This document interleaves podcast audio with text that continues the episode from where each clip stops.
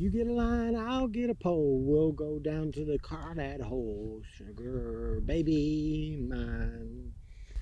Oh, hey, you guys, how you doing today? I figured if we couldn't meet together, I might as well just go fishing. I was never really much for crawdad fishing, but man, I sure love to fish for some sand bass, black bass, or maybe some crappie, or maybe for you East Coast folks, crappie. Uh, interestingly enough, most of uh, Jesus' ministry was confined to this very small area right around the Sea of Galilee. We would call it a lake. And because his ministry was around this lake, it's really no surprise that Jesus used two industries, farming and fishing, to teach most of his lessons. The people that he was dealing with were very familiar with fishing and farming. In fact, if I'm not mistaken, there are at least, uh, I could count five different occasions involving fish that are recorded in the Gospels. There are the accounts that Jesus multiplied fish and loaves. He did that twice. Uh, he sent his disciples one time to the lake to get a coin out of a fish's mouth. And of course, then there are the two accounts one in Luke chapter 5 and one in John chapter 21, where Jesus instructs his disciples to cast their nets again after they had caught nothing. In fact, uh, in that account recorded in John chapter 21, uh, the disciples had been fishing all night, and Jesus hollers from the shore and he asks them for a fishing report. Uh, the disciples report that they had struck out, I mean, zilch, nada, all night long. Since this was after Jesus' resurrection and the disciples had not yet realized it was Jesus asking the question, I bet one of the disciples even sarcastically shouted back, That's why they call it fishing and not catching.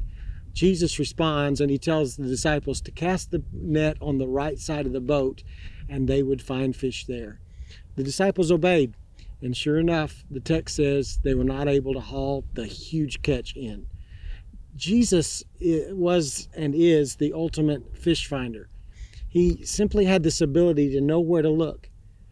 Notice that simply by putting the net in the right water, the disciples caught their limit. Have you ever been fishing in a boat and the person in the front who is using the same bait that you're using seems to catch all the fish?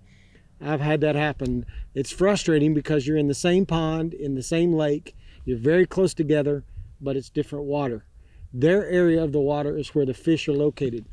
So when Jesus arrives on the scene, he is born into a very religious society. Everything in Israel was controlled by the religious folks, and to some extent, that is still true there today. They set all the rules on when you could work and when you couldn't. They dictated who was good and who was considered bad. They even collected taxes. So everywhere Jesus was, there were religious people.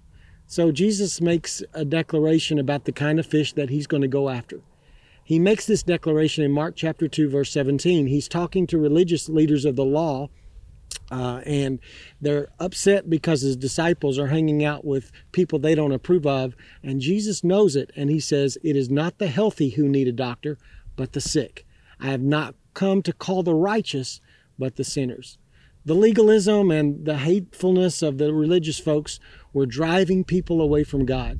But Jesus' love and compassion was produce, producing a catch in the same water in which the religious leaders were striking out. Our fishing environment is much like Jesus' day. We're surrounded by churches everywhere and we're enveloped by folks who know about Jesus. We even live in a Christian nation. But our mission from Jesus is the same mission he had to catch fish. In fact, Jesus told us that he would empower us to become fishers of men. But in order to fulfill our mission, like Jesus, we must learn to fish in the right water.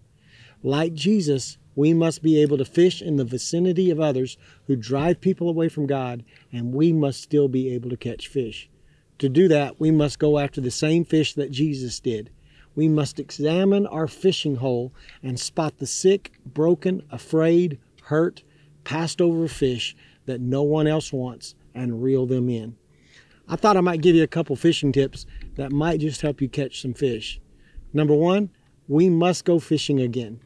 Some of us are a lot like the disciples in the first account, uh, which is found in Luke chapter 5. The Bible says they were putting up their nets after a long night of fishing and catching nothing. They were tired of fishing, but Jesus tells them to put the boat back out, and after using the boat as a platform to preach, he instructs them to cast their nets once again. And surprise, they catch fish. Here's the truth you can't catch fish if your line isn't in the water. You may have tried to fish in the past and come up empty handed. You may have done all you know to do and just kind of come to this place where you're tired of fishing. But we need to remember that evangelism is not optional. It is it isn't even the cool thing to do. It is the only thing to do. I'm always amazed by the number of Christians who will debate the word but will not share the word. Too many of us aren't catching any fish because we've quit fishing. We have shelved our nets. We have let empty trips cause us to retire from fishing, fishing altogether. But I want to remind you fishing is not up to the fish, it's up to the fisherman. For too many of us, our idea of fishing is to put all the exertion or effort on the fish. If they're ambition, ambitious, then we'll catch them. They'll come to us or they'll find us. And if they're not ambitious, just let them go about their own business. But that's not how it works. I want to remind you that the lost aren't commanded to go to the church. The church is commanded to go to the lost. We've got to get our line back in the water. Number two, I think it's really important for us to quit fishing in the aquarium. In other words, we need to quit trying to catch fish that have already been caught. We don't need people to just move from one tank or church to another. We must go after the folks who are far from God and aren't in the tank yet. Caught fish don't need to be caught again. We weren't commanded to steal fish or trade fish. We were, we were commanded to catch fish. The truth is, the kind of fish we are commanded to catch won't be in churches. They will be downcast, broken, and hurting people that churches don't typically want. In John chapter 21, the disciples caught fish when they threw their nets on the right side of the boat. Now, I recognize that the writer isn't saying right as in correct. It was literally the right side of the boat as opposed to the left side of the boat. However, I, I often wonder how many of us miss the opportunity to catch fish because we simply ignore the right water all around us. We must learn to assess the water. Could it be that the job that we hate or dread or maybe loathe or want to leave was actually given to us by God, not for work, but for water? Maybe that job is the right water in which we have been sent to be effective fishermen.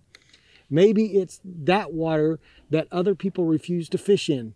Could it be the school we're in or the neighborhood that we've tried to unsuccessfully unsuccessfully move out of that could be our assigned and potentially receptive fishing hole? Maybe we keep, keep missing opportunities to catch simply because we fail to throw our bait in the right water. Got a question for you.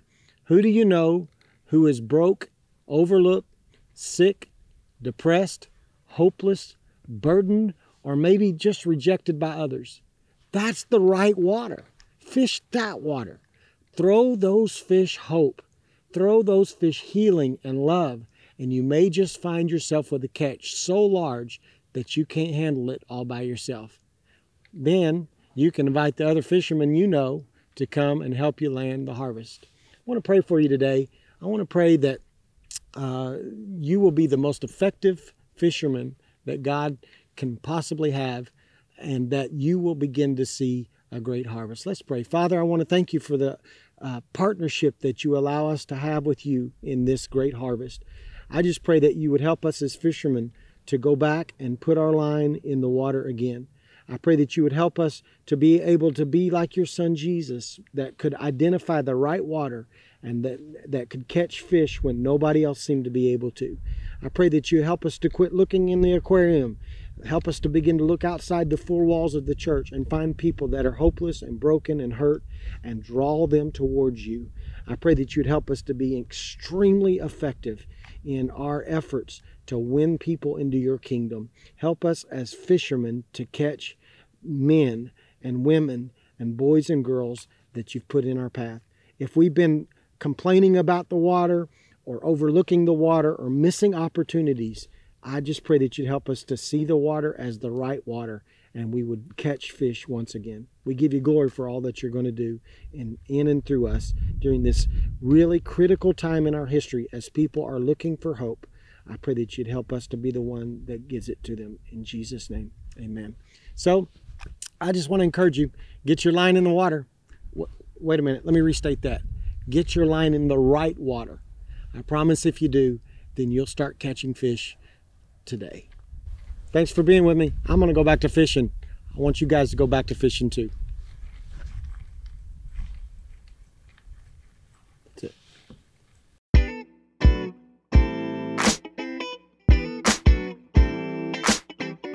Welcome to Passion Church. For more information about Passion Church, please visit us online at www.passionchurch.tv. Now let's join the service already in progress.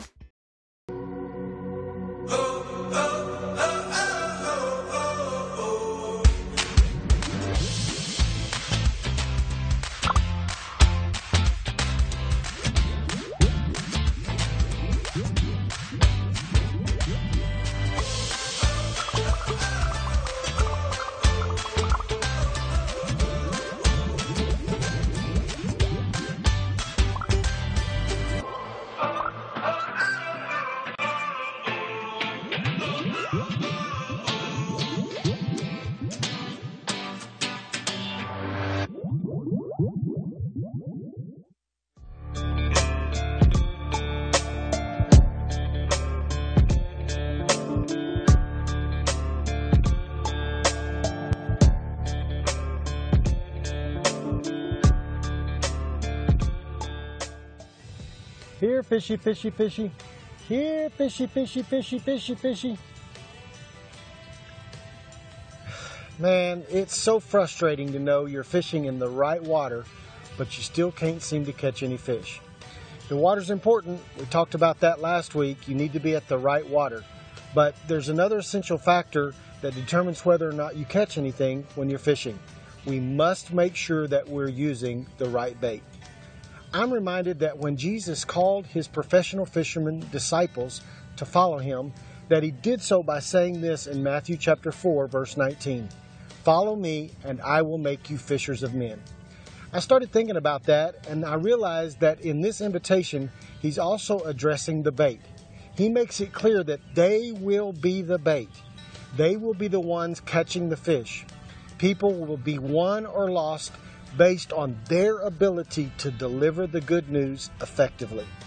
I started thinking about that in relationship to the fishing industry today and the bait that is currently available. There are basically three categories of bait live, artificial, and stink. I love to use artificial bait and think that there's some correlations between the kind of bait and our mission to fish for people for Jesus. Number one, the right bait mimics or looks like the real thing. Take this minnow for example, this little crankbait. It looks and acts like the real thing. When you think about it, the thing that drew people's attention to the disciples was that they said that the disciples, uh, they could tell that they had been with Jesus. In fact, Paul came to this place where he could say, Follow me as I follow Christ. That means that Paul was living his life so much like Jesus that if people followed him, they would get to him. If we're going to be effective, then the bait of our life must mimic or look like Jesus. Can anyone tell you've been with Him? Can people pattern their life, their attitude, their conversation after you and end up at Him? When the first church was established, people in society began to call the followers of Christ Christians. They called them this to demean them and belittle them. The word actually means little Christ. But the believers began to wear this name as a badge of honor. It was like saying, I'm so much like Jesus that I look like a little Jesus. I wonder how many of us who wear that badge are as much like Jesus as we can be. We will be more apt to catch someone for Jesus if we look more like Jesus. We must learn to represent or represent Him so well that people want to follow our lead and wind up at Him. Number two, the right bait is natural but different. The best baits on the market look natural. Like this plastic worm, it actually looks like a real worm. The crankbaits look like crawfish or minnows swimming through the water. They look very natural, but they are different. What is different about them is they have a hook. I'm convinced that most that, that the most effective fishers of men are the nat, those that are natural but different. I think this is what Jesus meant when he said, "We are in the world, but we're not of the world." We are natural, but we're not freaks. We aren't weirdos. We don't glow in the dark. We don't walk around in some stupor or trance. We don't talk in Old English to make ourselves sound holy. However, we are different. We have a hook natural people that other people want to be with and be around, but when they're around us, they discover that we are different. So here's the question What is different about you? What is different about me? When you pull it all down, that's the most important question. I believe there is a long list of, of differences that we could point out, but perhaps there are really only three main ways that we really need to be different. The first difference is that Jesus said our love for each other would make it possible for people to recognize us as different. I challenge you to ask yourself this question Does my love for my fellow believers and for mankind in general set me apart? Does the way I interact with people on social media, how I empathize with people in distress, how I react to cries for help, how I respond to someone who does me wrong, does any of that make me any different than the fish I'm trying to catch? Am I just natural or am I natural and different? The second difference is power. When Jesus sent his disciples out to fish in Matthew chapter 10 and in Luke chapter 10, he told them that they would have authority to drive out impure spirits and to heal every disease. In fact, in Luke chapter 10, scripture says that Jesus sent his disciples with power into the towns that he intended to go to. In other words, the disciples, by exhibiting this power, would prepare the people for Jesus. If there was ever a time in our lives where we must walk in authority and power, then it's right now. The people we interact with daily right now are sick with fear, panic, dread, uncertainty, and they're stressed out. If we would just walk in in authority and heal their disease, then don't you think we would have a better chance to catch them for Jesus? We must be natural but different. Our hook is that when they bump into us or talk to us, they find the greater is He that is in us power that speaks to their situation. Listen, powerless believers are powerless to catch fish. The third difference is purpose. When Jesus called the disciples, they lived on purpose. Their task was clear. They knew what they were about. I wonder how many of us know our purpose. Are we distracted by life and things and all this other stuff? And the result is, is that we miss opportunities that walk right past us. To catch fish we have been assigned to catch, we must be different. We must live on purpose. We must know our calling. We are natural but different in that while others are still trying to find themselves and their purpose, we are very clear on why we are here. Let me remind you why you were caught. Jesus selected you for the sole purpose of catching other fish. All the other stuff, jobs, cars, sports, money, food, are all secondary and should not be our focus. Like Jesus, we should be able to say, My food is to do my Father's will. In other words, when I am fulfilling my purpose, I am fulfilled. We must be clear on our purpose if we are going to be natural but different. So, are you supposed to be an electrician, a politician, a doctor, a lawyer, a handyman, a nurse, maybe a salesman, well, your occupation may contribute or uh, accentuate your purpose, but your job isn't your real purpose. Your purpose and my purpose at its core is to be fishermen. Everything else is secondary. Third, the right bait is attractive. The best bait is bright and colorful. It's attractive to fish. Just to be clear, I'm not talking about looks or beauty, and man, am I thankful for that. The truth is, Jesus would not have fit into the glamour magazine or Hollywood crowd. Scripture tells us that there was nothing beautiful about him, and yet he attracted people. I believe that's what Paul was saying in 1 Corinthians chapter 9, verses 19 through 23, when he said, Now even though I am free from obligation to others, I joyfully make myself a servant to all in order to win as many converts as possible. I became Jewish to the Jewish people in order to win them to the Messiah. I became like one under the law to gain the people who were stuck under the law, even though I myself am not under the law. And to those who are without the Jewish laws, I became like them as one without the Jewish laws in order to win them, although I'm not outside the law of God, but under the law of Christ. I became weak to the weak to win the weak. I have adapted to the culture of every place I've gone so that I could more easily win people to Christ. I've done all this so I would become God's partner for the sake of the gospel. Notice, he said he became all things to all men. Then he says he adapted to the culture. Mind you, he doesn't say he adopted the culture, but he did have this ability to adapt to the culture so that he would attract people to Jesus. Are you attracting anyone to Jesus? Does your life pull people towards Jesus or does your life repel them from finding Jesus? We must live an attractive life that causes people to want who we have. So let me ask you one final question Are you catching anyone? If not, then maybe it's time to check your bait. But remember, you are the bait. You must mimic him. You must be natural but different. You must be attractive. Surely you're not fishing with stink bait, are you? The disciples in the early church showed us how this works. In Acts chapter 2, verse 47, it says they enjoyed the favor of all the people. That means they were attractive. And then it says, and the Lord added to their number daily those who were being saved. In other words, they taught us that if we will use the right bait, then we will catch the right fish. I want to pray for you and ask the Lord to help us in this season to be the most effective fishermen that we can possibly be by using the right bait. Father, we come to you and we thank you for the fact that you allow us to partner with you in winning people into the kingdom.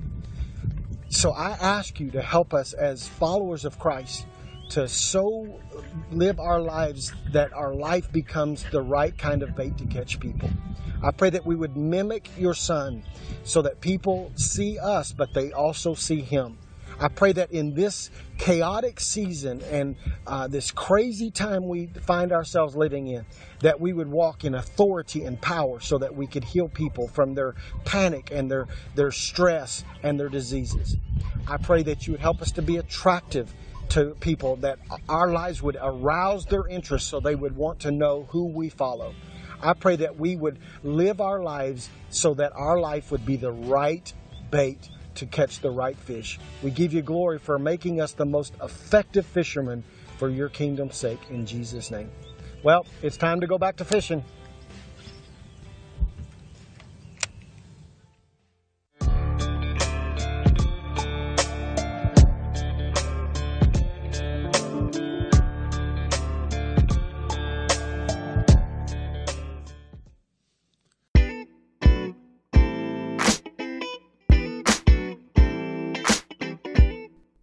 Been a privilege to have you join us for this time of ministry. To find more Passion Church resources or to make a donation online, visit www.passionchurch.tv. Remember, you can't live without passion.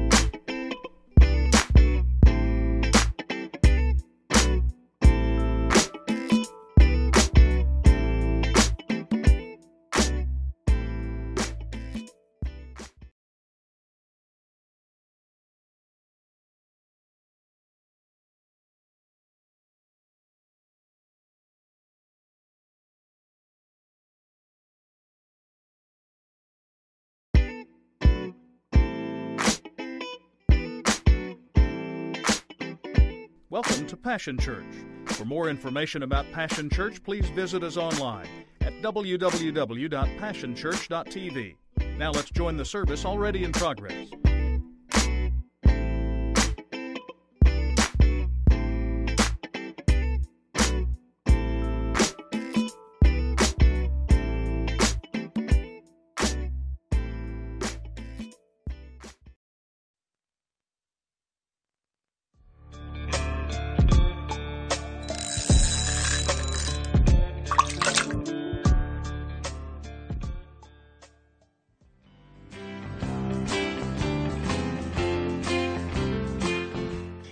The last couple of weeks, we've been talking about the fact that we're supposed to be fishers of men. And uh, most of the fishermen I know, they have this tendency that what they do is they tell stories about what they've caught, and it starts about this big and then it ends up this big. Uh, but I started thinking about in the New Testament, the disciples had some incredible fish stories. The difference is they never had to exaggerate the stories were so big they never had to exaggerate. And I think we have stories that we don't have to exaggerate either that are meaningful to not only us to, but to the people that we come into contact with. And I think we have a responsibility to tell our fish stories. So today that's what we're going to do. I want you to hear some of the fish stories from some of our people because I think they'll minister to you. So let's start like this. Ashley, I know your story and you have a great story and I think you ought to share your fish story with the people watching today. Um, so it was 2013 to 2016. Um, I was running from God profusely. I mean, I just professionally running from Him. Um, I was living with my boyfriend at the time, drinking, partying, doing drugs, having sex. I mean, all of the things. Um, and there was a point in time where I just stopped going to church. And for me, I'd been going to church since, to Passion Church specifically, since I was 13. Um, so everybody knew who I was. Everybody was in kind of and relationship. we knew you were gone. Yes, yes, you did. Um, and so I stopped going to church, was living with my boyfriend, um, which then in turn I ran away from my parents, stopped talking to them. I just completely cut off everyone. Um, that's exactly where the devil wanted me. He wanted me completely isolated, and I allowed him to get me there. Um, and so I stayed there for a while, and about six months before 2016, um, my mom and I started to heal our relationship. It was just that typical like mom and daughter relationship, but it was just a little bit more toxic than others. And so we started to work through those things and then um, the beginning of 2016 she was tragically killed in a car accident. Um, and so that shook my entire world. Um, and at the time i felt completely alone and isolated but it was really cool because the night that my mom was transitioning um, 70 people from the church showed up to that ICU That was a waiting room. night. It was a very long night. Um, and that just showed me right then and there that I had community, even though I had pushed everyone away. Um, and after that, I continued to fight my way through um, individual battles that I was fighting. Um, I ended up getting pregnant um, that following year um, with my first son. And that was um, a really big game changer for me. Took some time to really figure out what I needed to do with my life. Um, and through being pregnant, um, my husband and I got married, um, found ourselves closer to the Lord than we ever were, and now we're even better. Um, and we still go to Passion Church, um, and we definitely believe that community is everything for us. And if it weren't for those people specifically, I don't know where I would be. Um, the ones who messaged me and told me, you need to be here. We noticed that you're gone. Even though I ignored them, they were still there when I came back to church. So, So praying, praying mom, praying church folks that Yep. wouldn't give up on you, even though they knew what you were going through and the choices you were making, they just wouldn't let you go. absolutely. So they uh, they played your mom and your dad and other people, but also your church family played a huge part in making sure that you didn't get away. You Yes. were on the hook. You were trying to get away, Yes, but we wouldn't let you get away. Yeah. So I, I think it's really that's part of the fishing process is people that care have to keep reaching out and Mm-hmm. keep holding on. absolutely. And we love you a lot, and we're glad you've come through it. And uh, Scripture says you can come out, you find like uh, out of the fire like gold, and I think that's what we're seeing now. So we're proud of you. Thank So, you. Love you guys. Love you too.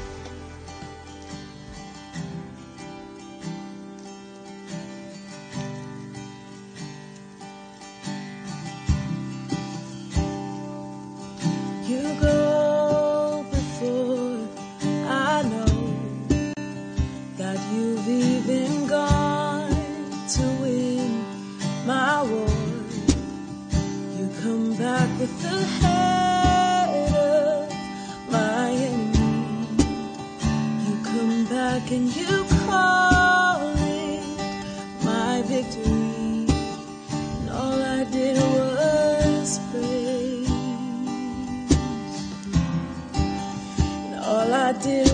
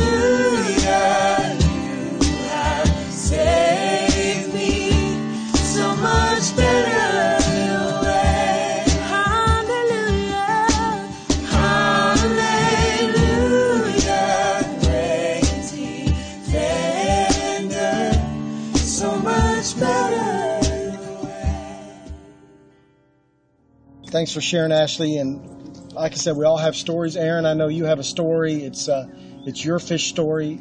I know it. I know it impacts your life, but it also impacts everybody that knows it. Tell us what God has done through your life and, and how He's restored you out of so much. Yeah, uh, 10 years ago this summer was when all the consequences of my actions started to hit and the dominoes started to fall and uh, years of selfish behavior and decision making was just finally just caught up to me and um, the first big one was that I lost the job that I had right out of college and that messed with my head Yeah, I couldn't keep one after that. I was messed up and my self-esteem was shot, confidence wasn't there. Um, and because that happened, more bad decisions started to develop, and I pushed, you know, uh, more people out of my life, and I ended up going through a divorce, uh, and I pushed my family away. Um, you know, I found myself in an empty apartment on a Saturday night in January 2012, and God was saying, "Hey, man, you're not making it to 30 if you keep doing this." And um, I said, "All right, I'm, I'm in. I need a change. You're right, and I'm tired of doing it by myself. I need your help, man. I can't do this."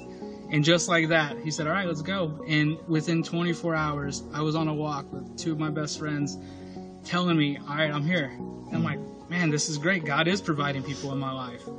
And as I went on and, and started making better decisions, God started restoring things in my life.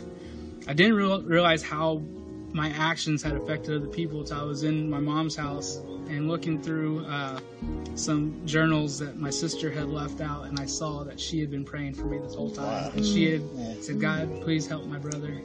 And that broke me as a big brother. Like, man, my actions hurt so many people. And God really brought me out on the other side and started providing things for me that I thought were gone. Um, jobs that that I'm in now and careers and companies that i've been able to start that I, I you know, 10 years ago, that's never happened. That's never going to happen. A beautiful wife and an amazing daughter that I have, and you know, those things that I kept saying, God, you got to, you know, when is this happening? He kept saying, Hold on, I got you. And then a church family that never gave up on me. You know, the day I made my decision, two days later, I'm at a worship practice with you guys. And a week later, I'm in Sunday Sunday church with you guys, and it was just great. You know, I, selfish behaviors led me to, you know, lose a lot, and God said, "Hey, you're not done," and He put me back on the path and had me looking forward. And I owe everything that I have right now to, to our church and to the people that, you know, God sent to help me out. Yeah, you know, I've heard the statement that sin takes us uh, further than we want to go, keeps us longer than we want to stay, costs us more than we want to pay, all that. But nobody ever follows that up on the on the backside. The, the backside of it is is that's true, but God's faithful, and He restores. And what He did for Job in the Old Testament, He'll do for us if we turn back to Him. And so I'm glad to hear that God's restored so much.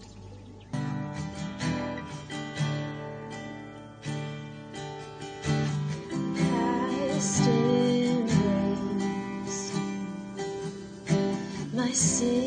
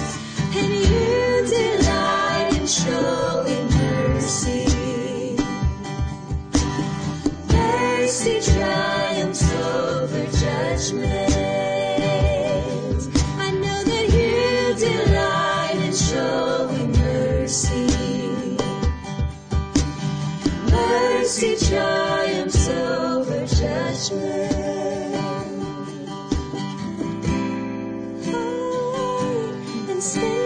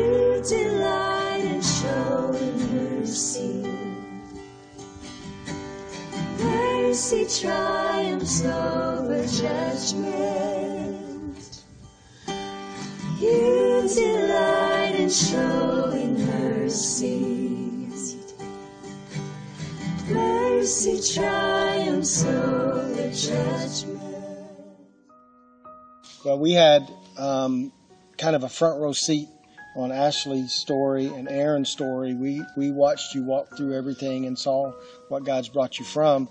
Jess, I know you have a story. The difference is for us anyway.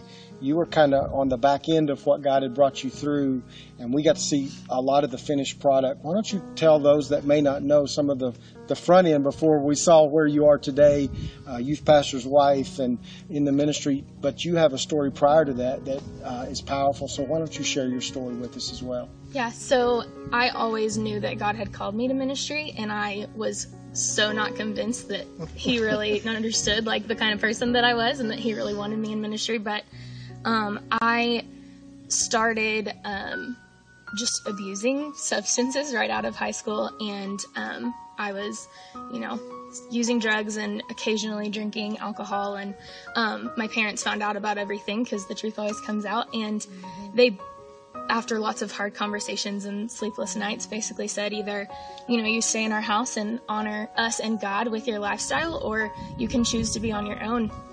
And that's what I chose. I left home at 18 and didn't know anything about life. Um, I started working, you know, all the time and occasionally drinking turned into every weekend and that turned into every day. And um, I don't remember a lot of that time of my life, but I do remember that there were so many times I would walk into a party or go, you know, to grab my drink, and my dad would text me and tell me that the Holy Spirit woke him up and that he was praying for me, and that ruined my night. That kind of ruined, ruined my whole ruined night. the party, yeah. didn't it? Yeah. I didn't want to party anymore. Um, but that was just whenever I first realized that like God was chasing me, you know, like relentlessly for so long, even when I was running with all my strength away from him, Yeah. you know, and I didn't, I didn't want him to chase me, but But the key there, I think, is that your dad was sensitive enough to keep throwing the lure, to keep fishing, Yeah. even when you were rejecting, to keep fishing, and it meant his Yeah. timing. The timing was important. Yes, and they always told me that I had a place to come back to and that they loved me and they were still praying for me. And so um, there was one night in particular where my roommate wasn't home, she was out of town, and I was there alone. And I felt this heaviness in my house that I'd never felt in my parents' house. And it never made sense to me, you know, until I realized it was because Jesus wasn't in my house because I didn't want him in. And so that same night, there was a house two miles down the road from mine that exploded from a gas leak. And it, I mean, rattled my windows literally, but Yeah. also inside of me. And I left and stayed the night with my parents that night. And from that moment on, that was when the journey back to Jesus started for me. And um, within two weeks, I was living back in their house and told them this is where I'll stay until I'm married. And that's exactly what I did. And now we're here and we've got, Yeah. you know, this ministry that I tried to run from for so long. And Yeah. Found some tall, dark, yeah. and I guess handsome dude. Yeah. yeah, yeah. and I think Drew's turning red. I don't know what's going on, Drew. Sunburn. But that was part of the journey too. Is that uh, you, Drew, was an answer to prayer. Mm-hmm. Um, I've heard you talk about that. That he was the, part of the answer to prayer, and what you were looking for, and so we're we're seeing the back end of it now, and seeing full circle what God intended all along, and it's a really cool thing to get to see the journey.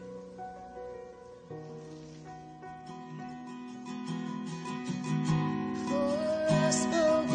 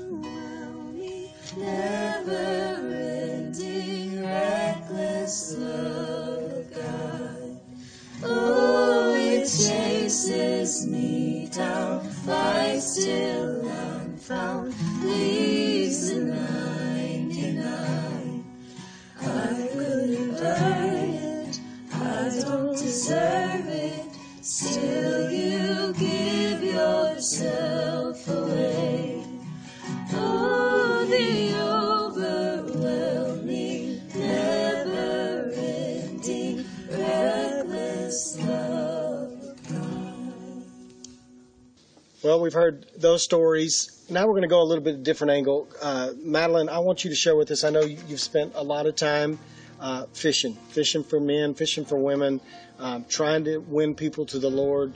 Uh, tell us a story, your story about uh, one of those times when you've tried that, you've tried to live out what Jesus tells us to do. Tell us what that's like and how that works, and and maybe the end story as well. Maybe we won't know the end story. Tell us, tell us your story. Yeah. One of the experiences that I was reminded of having uh, during this series was one where actually my sister and I were on an airplane headed to Costa Rica for a mission trip. And to be honest, whenever I get on an airplane, I like to have alone time. and there was an empty seat right next to me, but right as they were about to close the doors, this man comes running to that seat and sits down like huffing and puffing. But I think he was so excited and relieved that he made it onto the flight that he wanted to talk to somebody about it. no. So he like turns to me and starts talking, and I just knew like, okay, this is a conversation that I need to let happen. And um, he ended up sharing a lot about himself and even his beliefs. So my eyes began to open wide, and my my uh, mind started racing. And he said that he was Hindu, which means for people who are Hindu that they believe in a lot of gods, they worship a lot of gods, they'll even accept Jesus, but he's just added to the list. Yeah. And so I immediately felt a strong burden for him. I wanted him to know the truth that he is, uh, that Jesus is the one true God, Right. that he's the only way to the Father, the only way to eternal life. So I remember praying, God, in my head, God, please, like, open the door. Give me an opportunity if you want me to say that. And just a few minutes go by. I have my iPad open to a devotional that I was studying, getting ready to share that night with our mission trip team. And at the top, it just said Moses. So he, being a little bit nosy, said to me, uh, You believe in Moses? And I was like, Actually, yes, he was a real man who lived on the earth. And so that opened the door. I knew that this could go somewhere. And so, the best effort I could give it, I just began sharing stories from the Old Testament leading to the New Testament and about Jesus and how God is the one true God and this God of Abraham and Moses and the one who sent his son Jesus, he's it. And he's enough, you know? And so I would love to say that I led him in the sinner's prayer in that moment and that I got to see a total conversion take place, but that didn't happen. The conversation actually ended up going on a lot of rabbit trails, uh, but I know, I felt in my heart, and when I prayed for him, that the Lord's revealed that I was a part of that journey, Yeah. a part of his journey towards Christ, because God always reveals himself to those who seek him. And this man was seeking him, and so he assigned our seats that day on the airplane so that he could reveal more of himself to this man. And so I was just really honored to be a part of that. That's that reminds me of what we talked about early in the series. Uh, I think maybe the disciples answered uh, the resurrected Jesus when he said, "Hey, if you caught anything," I think they sarcastically said, "That's why we call it fishing and not catching." Uh, our responsibility is to fish. It's the Holy Spirit's responsibility Right. to catch. You know, so I think it's really important that we recognize now that we've been caught, we have this mandate on our lives to fish. We're not responsible to to. We, we do all we can do. We present the bait. We live our life in such an attractive way that they want what we have, but it's God's responsibility to bring them. So some some plant the seed, some water, some harvest. So I think you did your job. Thanks for sharing, Madeline. I think um, it's important that we hear that part of the story too, because I think it's important for us to recognize that we are responsible for fishing. That's the mandate on our life. And it reminds me what I mentioned early in the series a couple Sundays ago is that uh, I think the disciples, when they responded to Jesus when he said, have, have you caught anything? I think maybe they got sarcastic with him and said, hey, that's why they call it fishing, not catching. We're, we're responsible to fish. It's his responsibility to catch. And so I think it's important for us to hear the, the different stages in the journey. There are certain people that planted seed, there are other people that watered, and then we get to see the harvest on the end. And I think that's important. But we've got to remember that we have a mandate to fish and that we have the best story to tell. There's nothing better than Jesus. And we're seeing the fruits of that right now. That when we accept Jesus, it changes everything. He is the best thing, He's the best story, and we should be telling everybody we can tell about Him.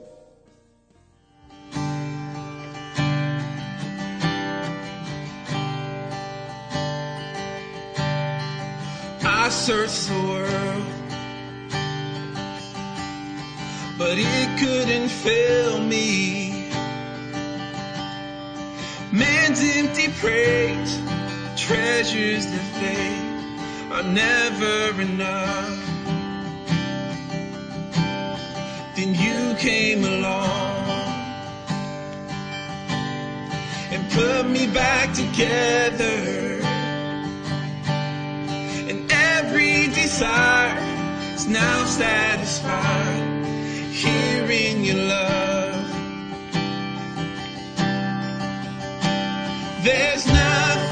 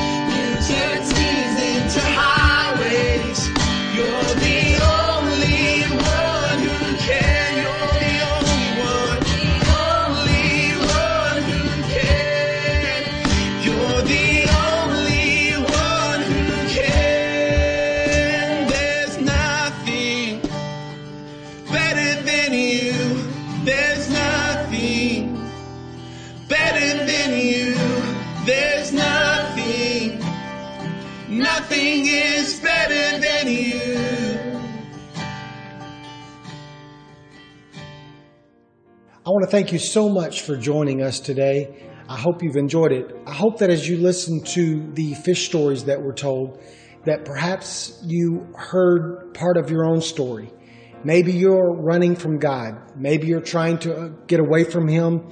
Perhaps even still dealing with some of the tough consequences of bad decisions. I, I want you to hear that, but I also want you to hear out of the stories that were told today that God's love is not only reckless, it is also relentless. He is chasing you down, trying to catch you. And we want to encourage you to surrender your life to Him. The reason is, is there's nothing better than Jesus. He, he makes everything better. He, he living life with Him changes everything. So I just want to challenge you today. If you don't know Christ as your Savior, would you just take a moment and pray with me today and accept Him as the Lord and the Savior of your life? It's so simple. I'll lead you in the prayer, but pray in your own way. Jesus, I ask you to come into my heart. I ask you to become the Lord and the Savior of my life. I, I realize that without your help, I cannot reach God the Father. So I ask you to become that go between, that you would save me from my sins and make all things new. I give you glory for that in Jesus' name. Amen. Well, if you prayed that prayer, uh, there's going to be a number that's going to pop up at the bottom of your screen that will allow you to text the word saved.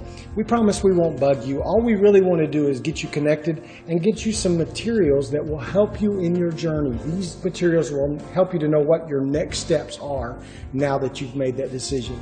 And of course, if you've made that decision, we consider you family. Speaking of family, even though we're not able to meet in the church building right now, we're still family.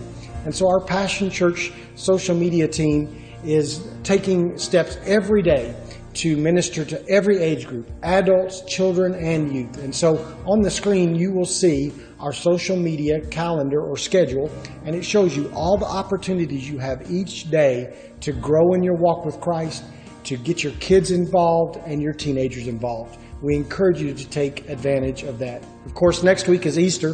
This will be a unique Easter for sure. I want to encourage you to join in online, invite your family members and friends to watch as well as we celebrate the resurrection of our Lord Jesus Christ.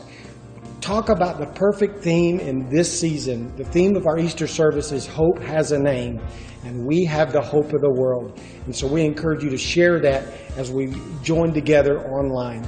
And last but not least, we believe that giving is not only commanded by God, but it's an act of worship.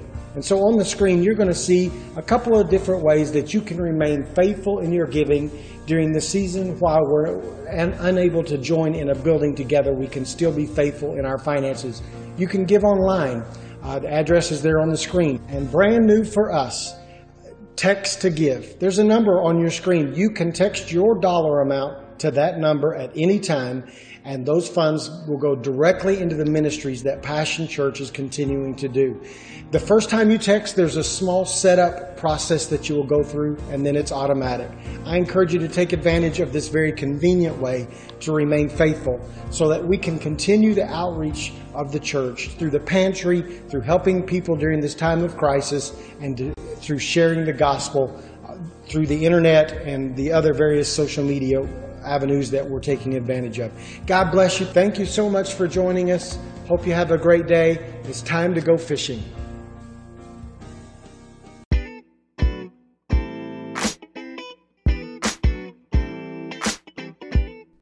It's been a privilege to have you join us for this time of ministry. To find more Passion Church resources or to make a donation online, visit www.passionchurch.tv. Remember, you can't live without passion.